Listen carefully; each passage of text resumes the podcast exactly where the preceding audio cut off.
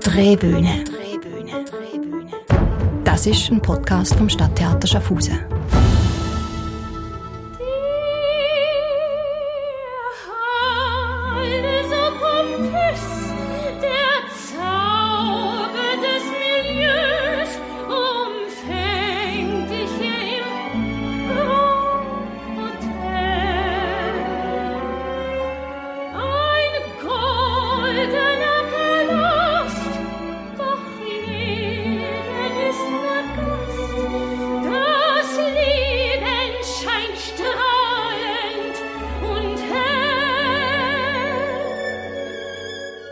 Liebe Zuhörerinnen und Zuhörer, herzlich willkommen zu einer neuen Folge unserer Drehbühne. Mein Name ist Jens Lampater und ich freue mich darauf, Sie in der kommenden halben Stunde mitzunehmen auf eine hoffentlich spannende und kontrastreiche musikalische Reise durch Europa und in die USA. Vom Wiener Walzer vorbei an spanischen Kastagnetten bis hin zu Jazz und Foxtrot. Ein richtig originelles musikalisches Potpourri darf ich Ihnen heute vorstellen, mit vielen eingängigen Melodien, mit witzigen Dialogen, gewürzt mit sehr viel Charme, Schmäh, Erotik und Exotik. Kurz Märchen im Grand Hotel. Wie Sie sicher wissen, ist es eine langjährige Tradition bei uns im Stadttheater, dass wir das erste Wochenende im Januar immer der Operette widmen. Das ist auch in der aktuellen Saison nicht anders und ich freue mich darauf, Ihnen ein Stück vorstellen zu dürfen, das Sie vielleicht selbst als eingefleischte Operettenliebhaber nicht kennen werden und dass es sich darum ganz besonders lohnt zu entdecken.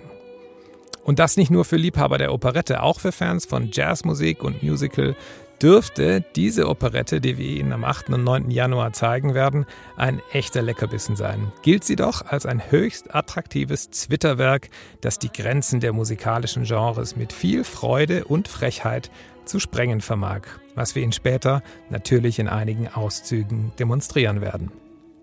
Die Rede ist, ich habe den Titel vorhin bereits kurz erwähnt, vom Märchen im Grand Hotel, welches in einer Inszenierung des Theater Pforzheim bei uns zu sehen sein wird. Märchen im Grand Hotel, komponiert von Paul Abraham mit einem Libretto von Alfred Grünwald und Fritz Löhner-Beda, wurde im Jahr 1934 in Wien uraufgeführt. In Deutschland allerdings erklang die Operette zum ersten Mal ganze 84 Jahre später, im Jahr 2017, und zwar in einer Aufführung an der Komischen Oper. Diese Aufführung wurde später von Deutschlandfunk Kultur gesendet und aus dieser Aufnahme werden wir Ihnen in unserem heutigen Podcast auch einige Auszüge vorspielen. Denn die Pforzheimer Produktion, die zu uns kommt, feiert erst in den Tagen nach der Aufzeichnung unseres Podcasts Premiere. Ein vergessen geratenes Werk also von einem Komponisten, der im Repertoire des musikalischen Unterhaltungstheaters neben Komponisten wie Johann Strauss, Franz Lehar und Emmerich Kallmann ein Schattendasein fristet. Gleichzeitig aber ein Werk von einem Komponisten, der die Operette zu Beginn der 1930er Jahre vollkommen neu erfand, revolutionierte und für kurze Zeit in die Theatergeschichte eingehen konnte als Erfinder der Jazz-Operette, bevor er jäh ins Nichts stürzte.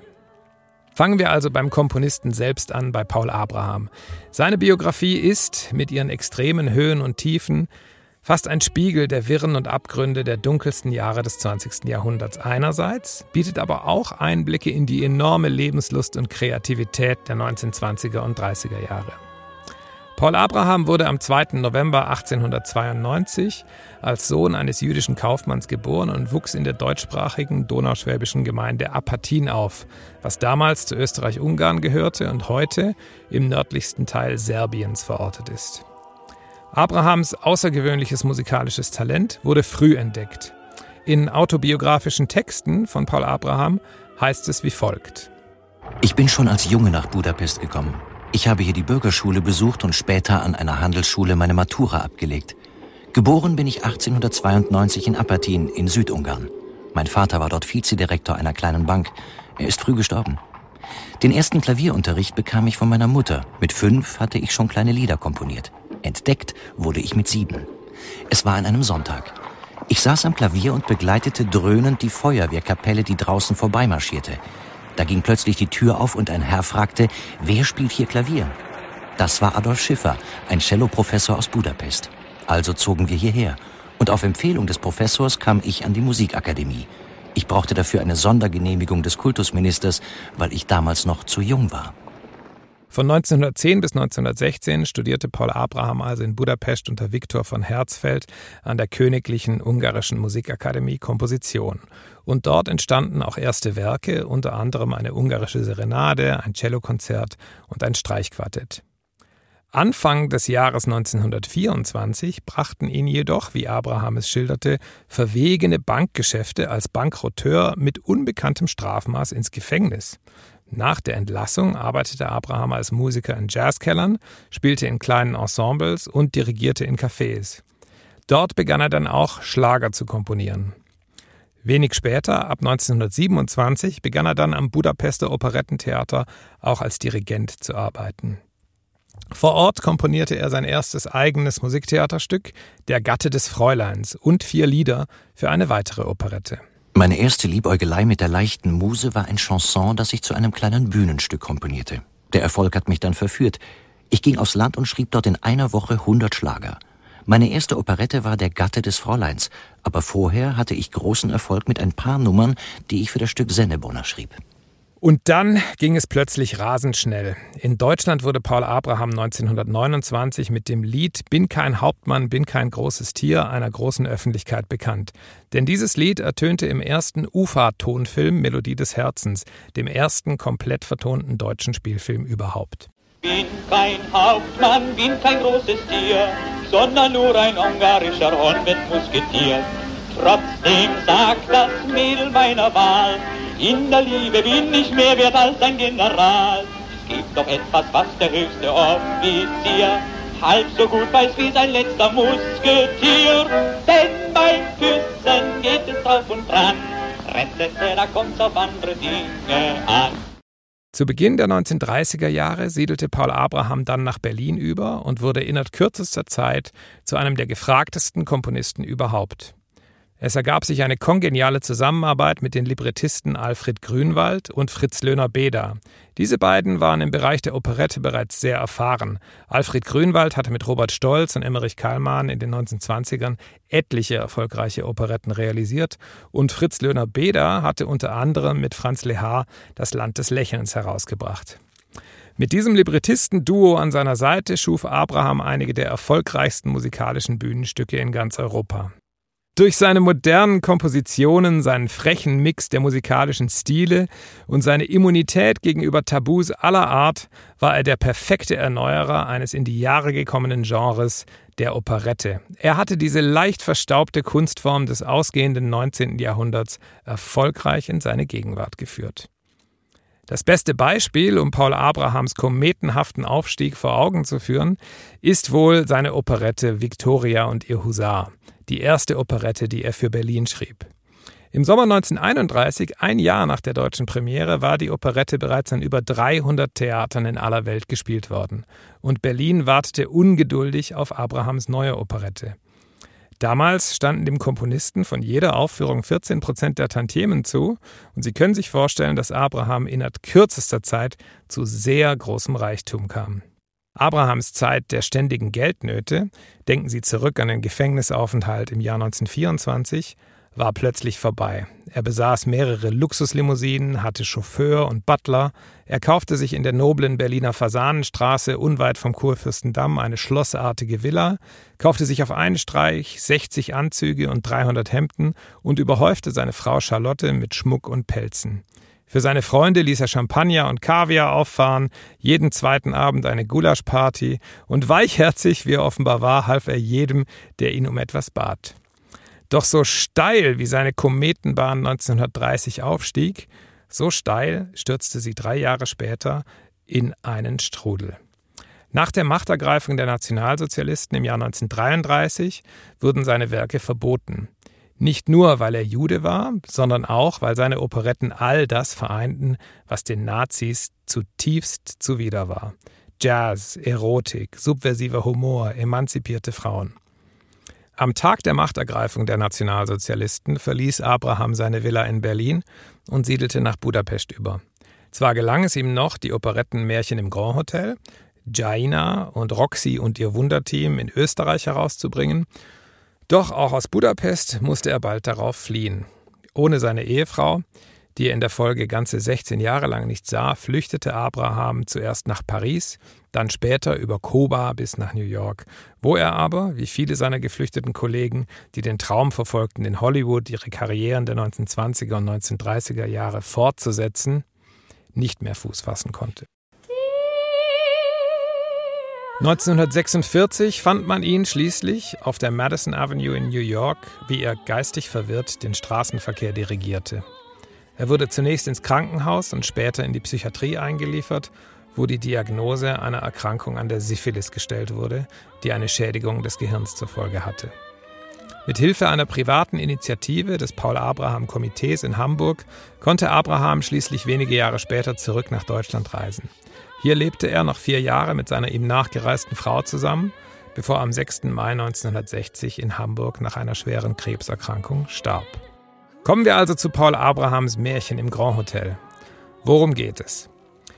Die Operette ist gegliedert in ein Vorspiel, zwei Akte und ein Nachspiel.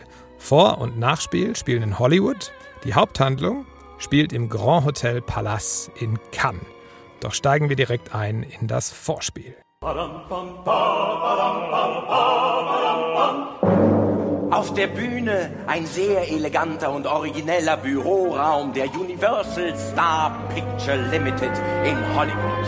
In der Mitte steht ein monumentaler Schreibtisch, auf dem der Filmproduzent Sam McIntosh thront.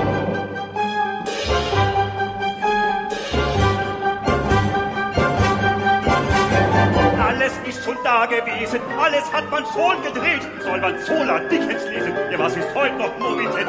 Lustspielfilme, Zirkusdramen, Kriminalfilm ist passé.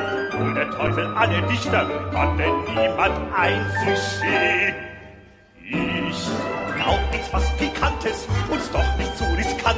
was Keckes, was Erotisches, was Spannendes, Exotisches, Apartes und Spezielles, kurz, was Sensationelles, das Wichtigste, wonach man brennt, das Happy, Happy, Happy, Happy End, das Happy, Happy, Happy, Happy End.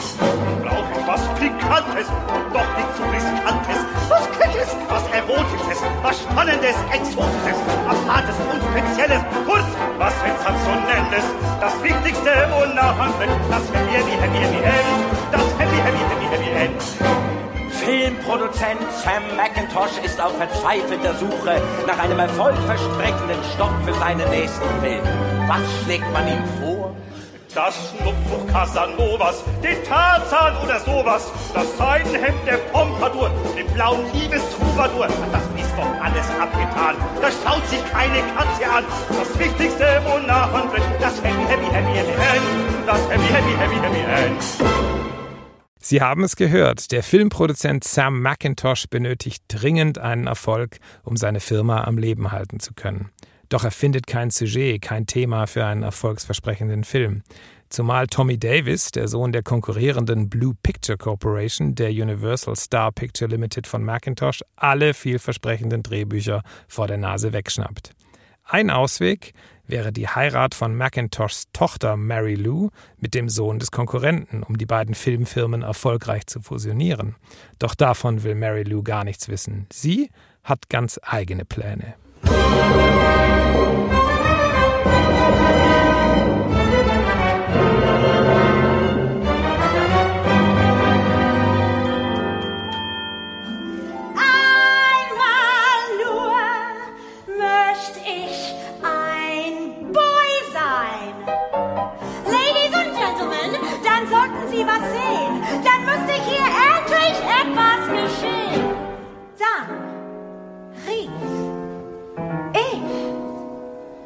Baby.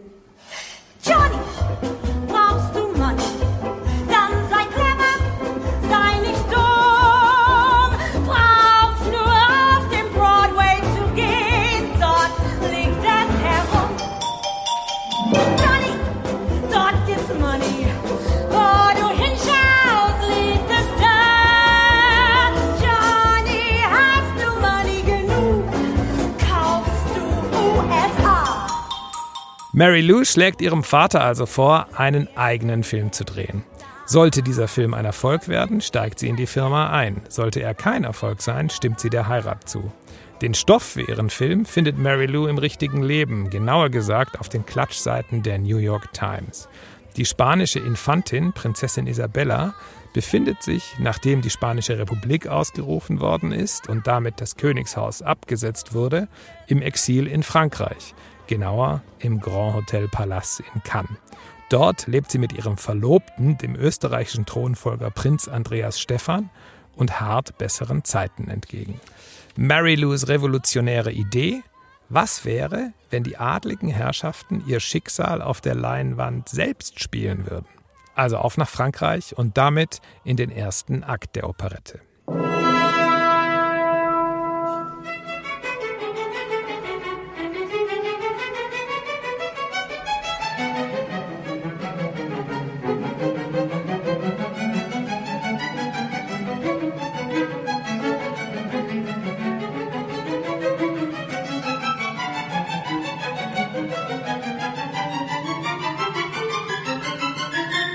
Szenenwechsel. Frankreich, Côte d'Azur, das Grand Hotel Palace in Cannes.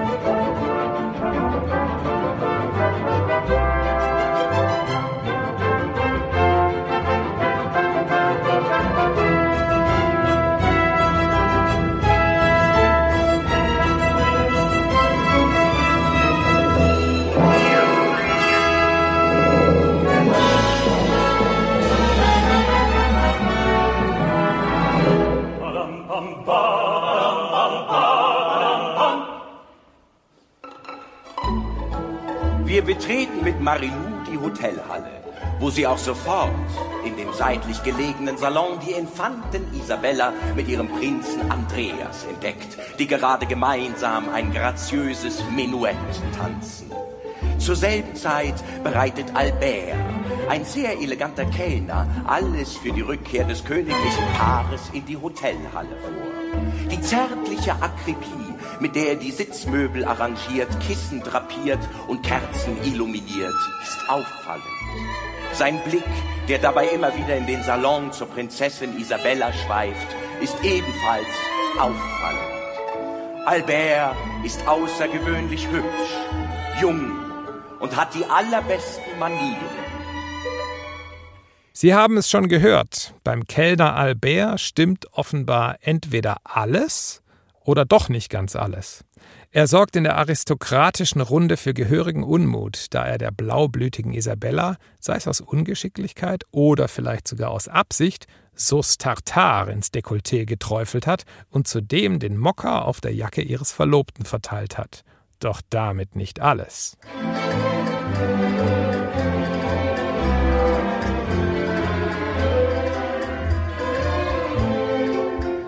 Albert hat Isabella einen Brief geschrieben. Aber bevor er ihn auf dem Tisch mit einer Rose hinterlegt, liest er ihn durch. Die schönste Rose und ein Herz voller Liebe leg ich zu Füßen dir, du wunderbare Frau. Der Duft der Rose ist ein Gruß meiner Liebe. Doch wer ich bin, darfst du nicht ahnen, süße Frau. Nie sollst du wissen, schöne Dame, wer dich verehrt. Du stehst so hoch und deshalb hättest gar keinen Wert. Isabella ist natürlich standesgemäß empört und erinnert an den sozialen Unterschied, der zwischen einer Infantin und einem Zimmerkellner gewahrt werden muss. Sie will Albert auf die Probe stellen und tut so, als würde sie in Ohnmacht fallen. Als er ihre Schönheit beschreibt und die scheinbar Ohnmächtige küsst, beginnt Isabella irritiert von ihren erwachsenen Gefühlen zu toben und wirft Albert hinaus. Unterdessen hat sich Mary Lou, verkleidet als Zofe und neu in den Diensten von Isabella, Zutritt zum royalen Gefilde verschafft, insbesondere zu Prinz Andreas Stephan. Also diese kleine Amerikanerin fängt doch tatsächlich an, mit dem Prinzen zu flirten. Um ihn für ihre Idee zu gewinnen. Ohne zu zögern eröffnet sie ihm, dass sie die Tochter des berühmten Filmproduzenten und Milliardärs Sam McIntosh sei und vorhat, mit der gesamten königlichen Familie einen Film zu drehen. Einen Film, in dem die Prinzen und Prinzessinnen von wirklichen Prinzen und Prinzessinnen gespielt werden. Andreas Stefan ist gar nicht begeistert und prompt versucht sie ihn mit einem Liedchen zu überzeugen. Jedes kleine Mädel will glücklich sein. Adam, help me out. Nur einmal glücklich sein mit einem Mann. Dooby dooby doo, dooby doo, dooby doo. Jedes kleine Mädel will Sonnenschein, ein bisschen Sonnenschein, Jedes kleine Mädel will einen nur, wenn auch den kleinen nur, was liegt schon dran? Jedes kleine Mädel will glücklich sein, ein bisschen glücklich sein mit einem Mann. Wenn eine kommt und lächelt mit zu, wie du, wie du, Okay. da weiß ich gleich, da passe ich dazu, sehr gut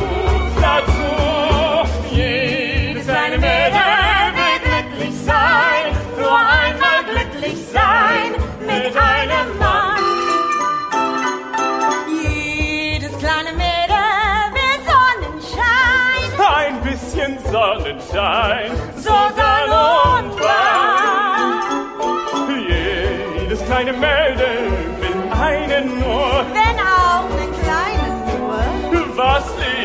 liegt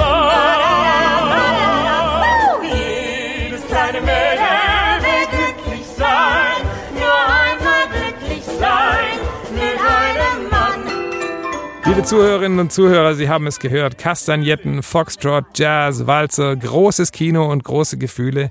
Dazu die klassische Figurenkonstellation eines jeden guten Lustspiels. Auf der einen Seite zwei adlige Personen, die füreinander vorgesehen, aber sicherlich nicht füreinander bestimmt sind. Auf der anderen Seite zwei bürgerliche Personen, die mehr sind, als sie zu sein scheinen. Ich verrate sicherlich nicht zu viel, wenn ich Ihnen jetzt schon verspreche, dass es trotz der vermeintlich unüberwindbaren Grenzen und ausweglosen Situation natürlich ein Happy End geben wird, in dem die Grenzen des Standes überwunden werden und nicht nur Mary Lou ihren Erfolgsfilm drehen kann, sondern auch Albert und Isabella zusammenfinden werden. Wie und mit welchen musikalischen und szenischen Kniffen und Überraschungen das aber vonstatten gehen wird, das müssen Sie schon selbst sehen. Wir spielen Märchen im Grand Hotel am 8. und 9. Januar, jeweils um 17.30 Uhr im Stadttheater, in einer Inszenierung des Theater Pforzheim. Die Regie liegt beim in diesem Genre mit allen Wassern gewaschenen Regisseur Tobias Materna. Sie dürfen sich also in jedem Fall auf einen leichtfüßigen, witzigen und abwechslungsreichen Abend freuen. Und zum Schluss hören wir nochmals rein ins Finale von Märchen im Grand Hotel. Es wird etwas Pikantes. Und doch nichts zu riskantes. Was Kleines, was Erotisches, Was Spannendes. Exotisches, Apartes und Spezielles. kurz was Sensationelles. Das Wichtigste, wonach man brennt. Das Happy, Happy, Happy, Happy. Das Happy, Happy, Happy, Happy. Das Happy, das Bekanntes und noch zu Riskantes. Was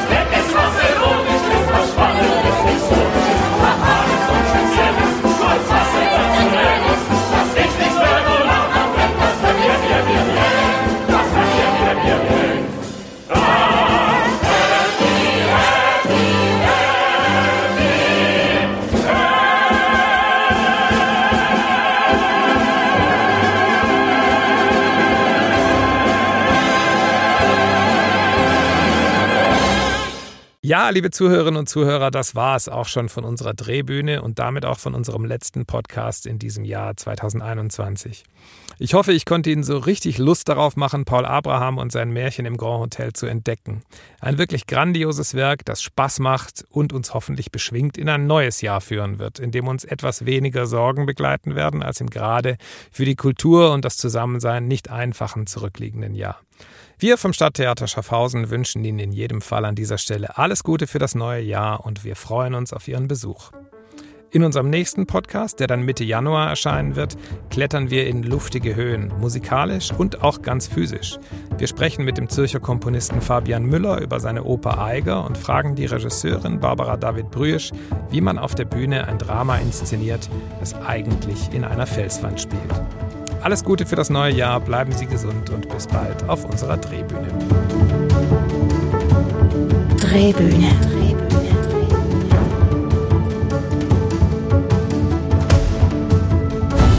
Das ist ein Podcast vom Stadttheater Schaffhausen.